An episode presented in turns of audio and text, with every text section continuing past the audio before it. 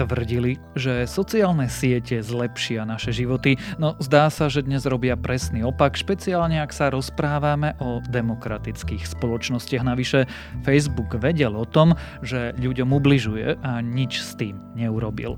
Je štvrtok, 7. októbra, meniny má Eliška a dnes by malo byť škaredo, oblačno a zamračené miestami sa môže objaviť nielen dážď, ale aj vietor, takže sa dobre oblečte, nezabudnite si pribaliť dáždnik alebo prší plášť a nachystajte sa na denné maxima niekde medzi 13 až 20 stupňami.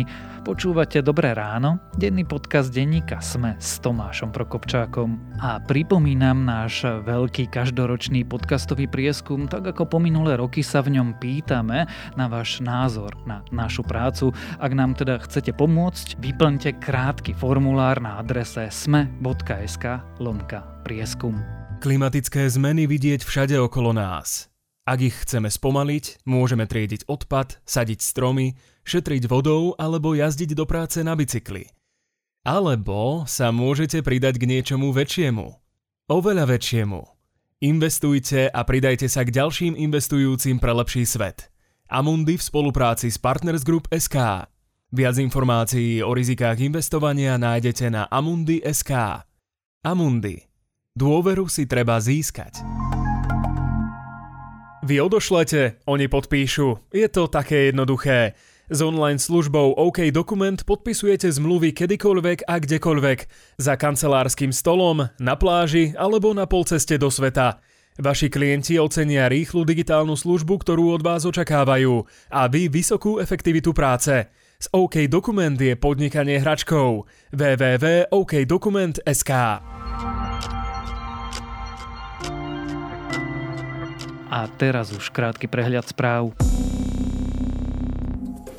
Tretia vlna pandémie na Slovensku zrýchľuje. PCR testy ukázali včera najviac nakazených od marca, odhalili takmer 2000 nových infikovaných. Nemocnice už hovoria, že odkladajú inú zdravotnú starostlivosť a niektoré spomínajú aj nedostatok pľúcnych ventilácií očkujúci zdravotníci budú viac chránení. Polícia posilní ochranu mobilných očkovacích centier, ktoré napádajú extrémisti z radov antivaxerov. Ústredný krízový štáb včera rokoval aj o tom, ako sa postaviť vyhrážkam epidemiológom a antivaxerským kampaniam. Do druhého čítania včera poslanci posunuli Záborskej novelu proti interrupciám. Tá chce aj zakázať reklamu na dostupnosť potratov, predlžiť lehotu na rozmyslenie interrupcie a chce umelé prerušenie tehotenstva premenovať na umelé ukončenie tehotenstva. Európska komisia vyzvala členské štáty únie, aby sa pripravili na zimu s vysokými cenami energií. Drahý bude plyn a jeho cena by mala začať klesať až na jar. Dôvodom je nielen veľký dopyt po plyne, ale aj malé zásoby v Európe či menšie dodávky energie z obnoviteľných zdrojov. Včera odovzdali poslednú z tohto ročných prírodovedných Nobelových cien.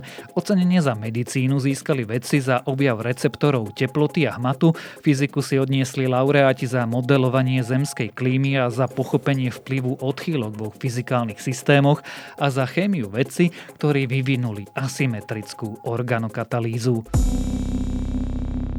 Ak vás správy zaujali, viac nových nájdete na webe Denníka Sme alebo v aplikácii Denníka Sme.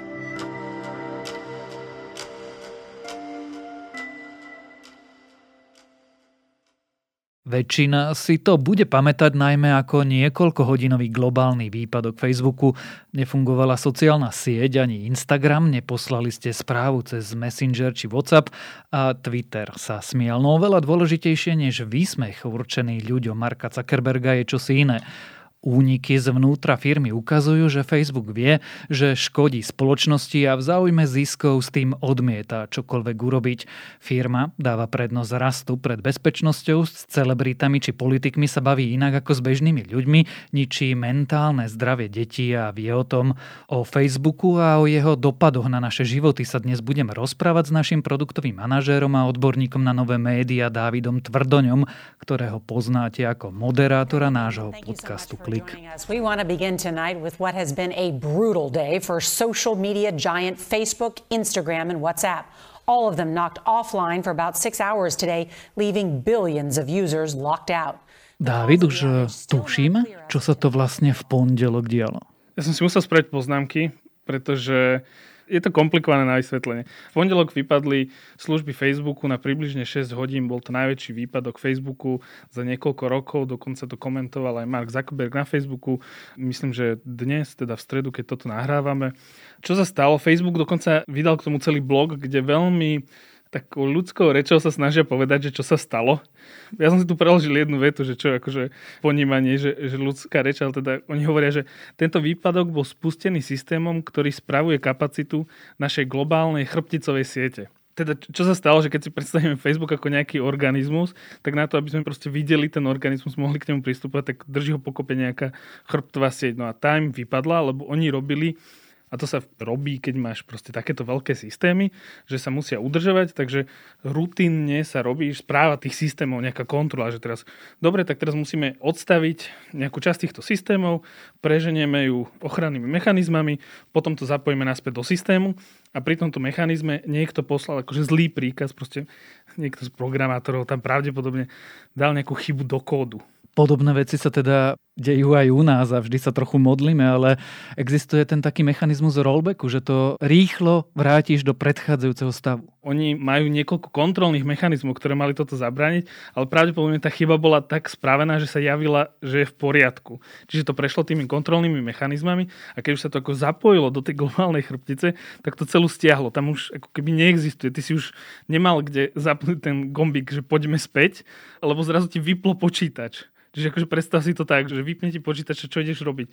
Vlastne tá chyba eskalovala, ono sa stala akože kaskáda problémov, ktoré potom nasledovali až také, že, napríklad, že ich zamestnanci, a teraz tie služby vlastne to bolo, že vypadlo Facebook, vypadol WhatsApp, vypadol Messenger, dokonca vypadla virtuálna sieť Oculus. Vieš, to sú tie okuliare, ktoré si dáš a proste si v nejakom virtuálnom svete. Ľudia si robili inak srandu na sociálnej sieti, že si robíte z toho srandu, ale ľudia môžu zomrieť v tej virtuálnej sieti, lebo proste ten svet sa zruší, no a keď zomrieš tej virtuálnej siete, tak zomrieš naozaj. To je samozrejme vtip, ktorý vidíme vo filmoch a nie, nie je to realita, ale teda späť k tej veci bol, že aj tých zamestnancov odpojil od interných systémov. Čiže napríklad sa stalo, že inžinieri sa nemohli dostať do serverov, niekde by sa zapojili. Čiže potom museli ísť do nejakých iných, museli, neviem, či tam až páčili tie dvere, ale jednoducho, že máš tam niekoľko kontrolných mechanizmov aj v čase, keď to funguje dobre.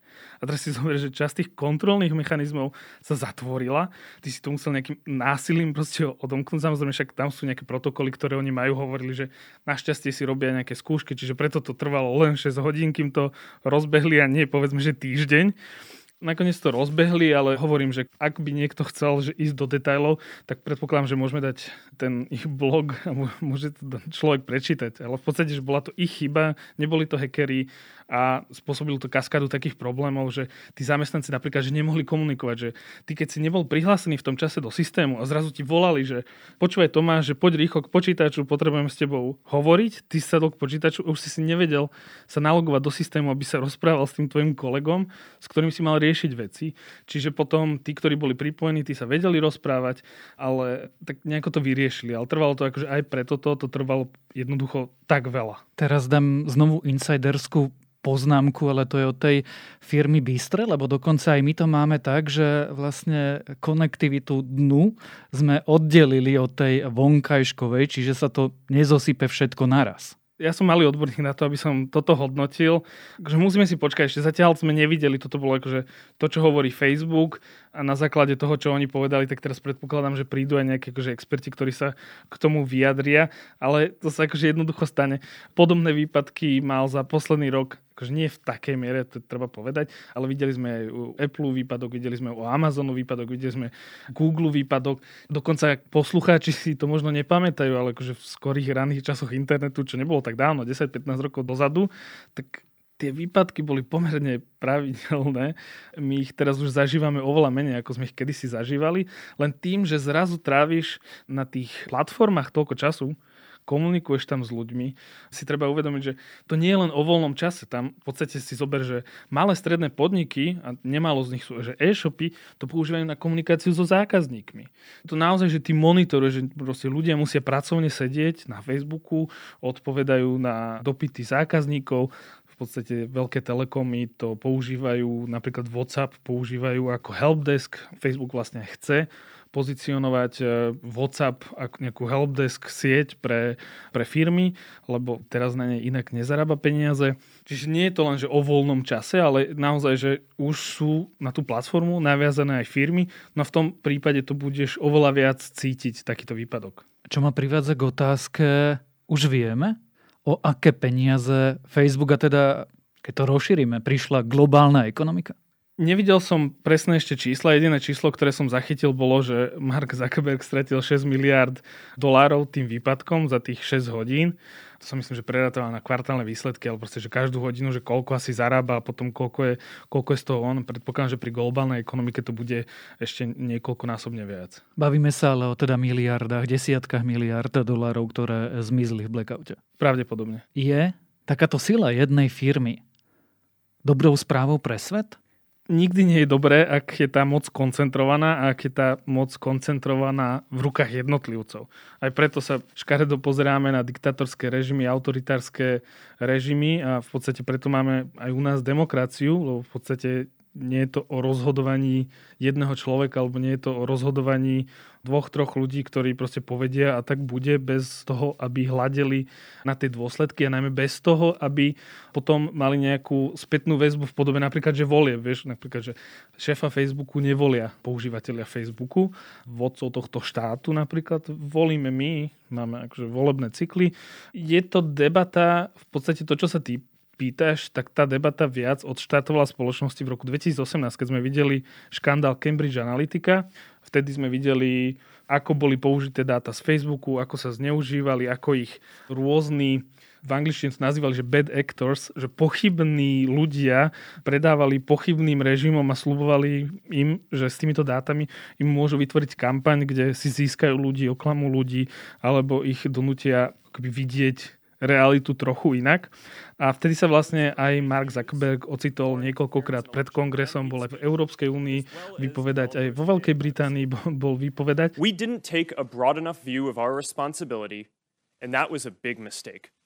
And it was my mistake. And I'm sorry. I started Facebook. I run it. And I'm responsible for what happens here. Cambridge Analytica reálne aj keď sa o tom desiatky hodín politici v rôznych krajinách rozprávali, tak sa reálne nič nestalo. Dostal nejaké pokuty, ktoré boli na pomery v podstate tých regulátorov, ktorých udelili, že historicky veľká pokuta. Oni tak vtipkovali ľudia, že oni to už mali dávno odložené, tie peniaze na takéto prípady. Ale v podstate teraz zažívame ďalší škandál v Facebooku, kde sa hovorí, že asi to bude mať nejaký dopad na Facebook, ale teda to chcem povedať, že zatiaľ, aj keď sa hoci čo stalo, tak sme nevideli, že by niekto reálne sa postavil Facebooku. Mohol by si povedať, že no dobre, ale v Austrálii, austrálska vláda sa pokúsila Facebook a Google v podstate akože ovplyvniť, len tam je to tiež také diskutabilné, pretože tam je veľký vplyv Ruperta Merdocha, pretože vlastní veľa veľkých médií v Austrálii. Napríklad teraz naposledy zostali stránky, ktoré majú že komentáre, tak si zodpovedný za to, čo tam ľudia napíšu. Napríklad mediálne stránky vypínali svoje Facebook stránky v Austrálii. Tak sa poďme do toho ponoriť hĺbšie. Kto je Francis Hogan a čo táto whistleblowerka hovorí? o praktikách Facebooku. To, je Francis Hogan, sme zistili len pár dní dozadu. My name is Francis Haugen. I used to work at Facebook. I joined Facebook because I think Facebook has the potential to bring out the best in us. But I'm here today because I believe Facebook's products harm children, stoke division, and weaken our democracy. V podstate sme vedeli o nejakom whistleblowerovi, teda človeku, ktorý v podstate vyniesie citlivé informácie a je v pozícii, že chce verejnosti ukázať nejaké nekalé praktiky, ktoré sa diali. Už niekoľko týždňov americký denník Wall Street Journal zverejňuje jednotlivé príbehy v kauze, ktorú oni nazvali Facebook Files. Minulý týždeň sme sa dozvedeli, že nejaký whistleblower vyniesol tisícky dokumentov a dal ich reportérovi Jeffreymu Horovicovi z Wall Street Journal a zároveň tieto tisícky dokumentov ten whistleblower poslal kongresu. Čo je veľmi rozumný ťah, že nedáš to len ako keby médiám, ale zároveň to dáš aj v štátnej správe, povedzme to takto. Je otázne, že či by sa to malo diať v každom prípade, lebo väčšinou takíto whistleblowery chodia aj od štátu a ukazujú na nejaké nekalé praktiky štátu, tak vtedy by to nebolo.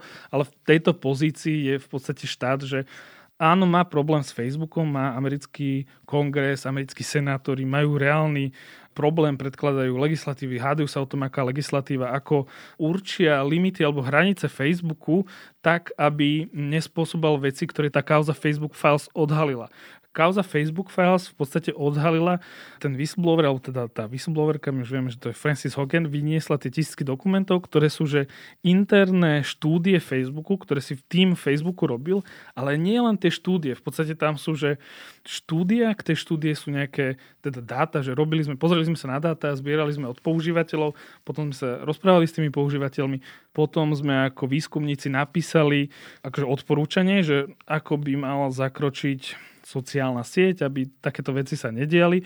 Tam presne boli také, že jeden z tých výskumov, o ktorom sme predtým nevedeli, bolo, že Instagram pomáha k tomu, že mladé nástročné dievčatá sa zrazu pozerajú zle na svoje telo, lebo vidia dokonalý svet na Instagrame. A teraz niektorí teda oponovali, no však ale sú aj iné sociálne siete, no ale je rozšírený TikTok, ktorý nedávno odhlásil, že má miliardu používateľov po celom svete, ale TikTok je divadlo, jednoducho tam tancuješ a potom máš napríklad, že Snapchat, ale na Snapchate máš filtre, čiže ako keby že uvedomuješ si ty ako používateľ, že žiješ v nejakom kvázi virtuálnom svete, ale ten Instagram je tak brány, že, aha, že toto je ten reálny svet, že toto je tá virtuálna kópia toho reálneho sveta, ale zrazu, zrazu tam vidíš ľudí, ktorí sú že veľmi pekní, snažia sa tam jednoducho pózovať, veď to vidíme aj medzi slovenskými influencermi. Teda ten jeden z tých výskumov hovoril, že toto malo zlý vplyv na nejakú skupinu tých mladých dievčat. A teraz akože jasne bola tam skupina dievčat v tom výskume, ktoré hovorí, že áno, že je to v poriadku, pomáha mi to, ale tá skupina, ktorá hovorila, že nie je to dobre, tak to boli nejaké desiatky percent. Jednoducho veľa. A potom samozrejme tam boli informácie o kyberšikane, výskumy. Potom tam bol napríklad výskum z roku 2018, keď Facebook po Cambridge Analytica ohlásil, že dobre, tak my zmeníme tú hlavnú metriku, ktorou sa riadi ten náš algoritmus, teda že čo bude ukazovať viac ľuďom. A oni to vtedy nazvali, že Meaningful Social Interactions, MSI, ale jednoducho, že, že predstav si, že interakcie, ktoré dávajú nejaký sociálny zmysel, teda napríklad, že komentujete niečo kamarát, zdieľate niekto akože z rodiny, jednoducho nie je také, že čo sa veľa kliká, ale vyslovene, že ľudia zostávajú na tom Facebooku a tam komunikujú. A toto malo za následok, to opäť ďalšia štúdia hovorila, že toto malo za následok, že tie negatívne interakcie začali ísť do popredia. Jednoducho ten algoritmus to pochopil, že aha, keď budem dávať nejaké negatívne informácie, tak sa to dostane viacerým ľuďom a vyvolá to ďalšie reakcie, teda tá negatívna. Bol tam veľmi dobrý príklad, ktorý je nám blízky z Polska, kde robili tí výskumníci, sa pozreli na jednu politickú stranu a pozreli sa, že predtým, ako sa zaviedli toto MSI, pozreli sa na príspevky tejto politickej strany a boli, že 50% negatívne, 50% pozitívne. Po tejto zmene tá politická strana začala 80% príspevkov mať negatívnych. Pýtali sa ich, že prečo zrazu sú vaše príspevky negatívne. A oni hovorili, no veď naši ľudia, ktorí sa tomu rozumejú, tak zistili, že keď budeme dávať viac takýchto príspevkov, tak budeme úspešnejší.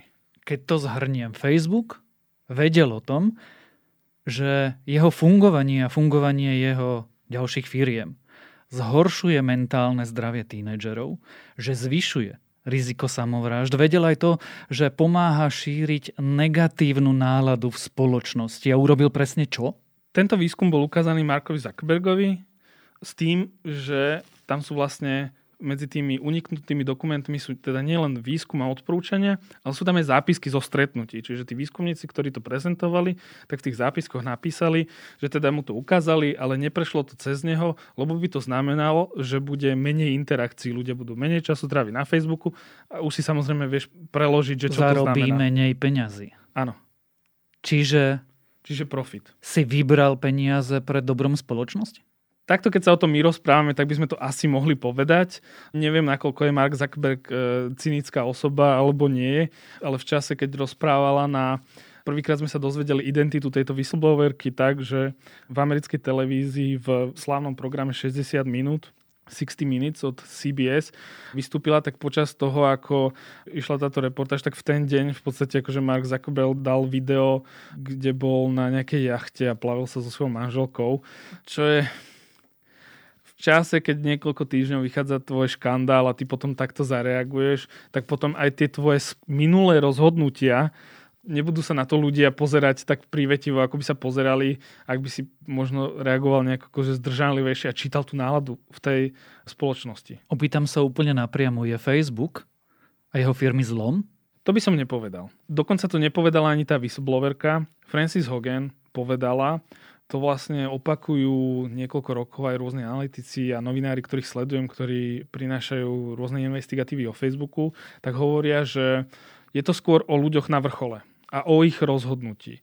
A o tom, ako sú nastavené aj pravidla v spoločnosti. Čiže nie je to len jedna vec. Akože ťažko by si mohol akože Mark Zuckerberg robiť, čo chce, ak by bola nejaká, akože, nejaké legislatívne mantinely, ktoré ho držia. Samozrejme, čím viac legislatívne pritlačíš tie mantinely, tým horšie bude vznikať nejaká konkurencia, lebo Facebook vyrastol na v podstate akože zelenej lúke, neboli tam žiadne ploty. A teraz ty, keď tie lúky postavíš, tak už ďalší Facebook ti ťažko vyrastie, lebo zrazu už potrebuješ tým právnikov, ktorí to musia riešiť. Čiže ja by som sa rozprával o tých troch veciach, teda, že kto je na čele tej firmy, aké máme v podstate normy v spoločnosti a potom ešte tá tretia vec, že ako je nastavená tá regulácia. Francis Hogan veľmi hovorila napríklad o sile algoritmov a o tom, že vlastne algoritmus to nie je niečo prirodzené jednoducho algoritmus, teda to, ako sú radené príspevky, nielen na Facebooku, ale na rôznych sociálnych sieťach, vo vyhľadávaní na Google, to rozhodujú ľudia, to rozhodujú skupiny ľudí a jednoducho snažia sa to ovplyvniť tak, aby ti to dávalo zmysel, samozrejme oni ti povedia, že dávalo zmysel, ale zároveň aby si tam trávil čo najviac času. Čiže ona povedala, že treba jednoducho spraviť reguláciu, ktorá povie, že áno, ak máš algoritmus, tak to znamená, že rozhoduješ o tom a zrazu, keď už rozhoduješ o tom, ako sú príspevky u teba radené, tak zrazu sa na teba vzťahujú iné zákony. To znamená ako my média. Jednoducho my rozhodujeme, že čo bude na titulke SME. To nie je, že samotné sa tam radí a potom sme zodpovední za to, čo tam publikujeme, ale Facebook hovorí, že nie, my sme není zodpovední za to, jednoducho to tam ľudia dávajú. Uzavriem to poslednou otázkou. Ako to podľa teba celé dopadne? Bude Facebook a Instagram a možno aj iné sociálne siete regulovaný, podobne ako, čo ja viem, cigarety? v zásade ja som fanúšikom regulácie, ale je to vždy ťažká otázka, lebo ak tie zákony robí niekto, kto tomu nerozumie, tak to nedopadne dobre. Ja by som naozaj že zostal pri tom, že rozprávali sme sa o whistleblowerke Francis Hogan, ktorá robila v tej firme, robila v iných sociálnych sieťach a ona odporúčila senátorom pri jej vypovedaní, že mali by sa viac zamerať na to, že áno, ak sú algoritmy, teda ako nejaký človek naprogramuje, ako sa budú radiť príspevky na nejakej platforme, tak to by malo byť cieľom tej regulácie, nie obsah. Teda to radenie a nie samotný obsah. O problémoch Facebooku a o tom, čo robí so spoločnosťou, sme sa rozprávali s Dávidom Tvrdoňom. Čo spravili inak a prečo práve oni? Aj o tom sú rozhovory s výnimočnými slovenskými podnikateľmi, ktorí sú vizionármi dnešnej doby. V tretej sérii podcastu Prečo práve oni sa s účastníkmi súťaže EY Podnikateľ roka rozprávam ja, Adela Vinceová. V najnovšom dieli si vypočujete rozhovor s Jankou Kurilákovou z Kura Collection. Podcast Prečo práve oni nájdete každú stredu vo vašich podcastových aplikáciách. Vizionárske podnikateľské úspechy vám prináša spoločnosť EY. Pripravte svoj biznis na budúcnosť. Zažite najväčšie biznis podujatie jesene s menami ako Mika Hekinen či Dara Rollins. Zaregistrujte sa na akonatokonferencia.sk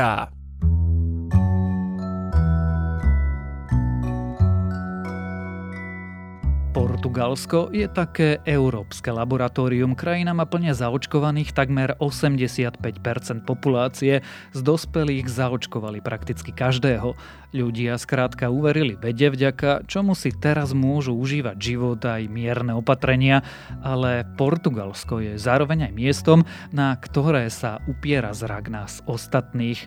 Dokážu vakcíny dostať pandémiu pod kontrolu a vieme vôbec nad koronavírusom vyhrať, čo nám Portugalsko ukazuje a aké sú odpovede na tieto otázky, hovorí text ani 100% dočkovaných nemusí stačiť. Portugalsko rieši, čo s pandémiou. A to je moje odporúčanie, ktoré nájdete na webe Denníka Sme. A to je na dnes všetko. Dávajte na seba pozor. Počúvali ste Dobré ráno, denný podcast Denníka Sme s Tomášom Prokopčákom. A pripomínam, že dnes vychádza aj nová epizóda podcastu Ľudskosť, tentokrát s Viktorom Vincem, nová epizóda Odkrývania a podcast Quantum Idei, v ktorom sa pozorú na to, čo to je vlastne dobrý život.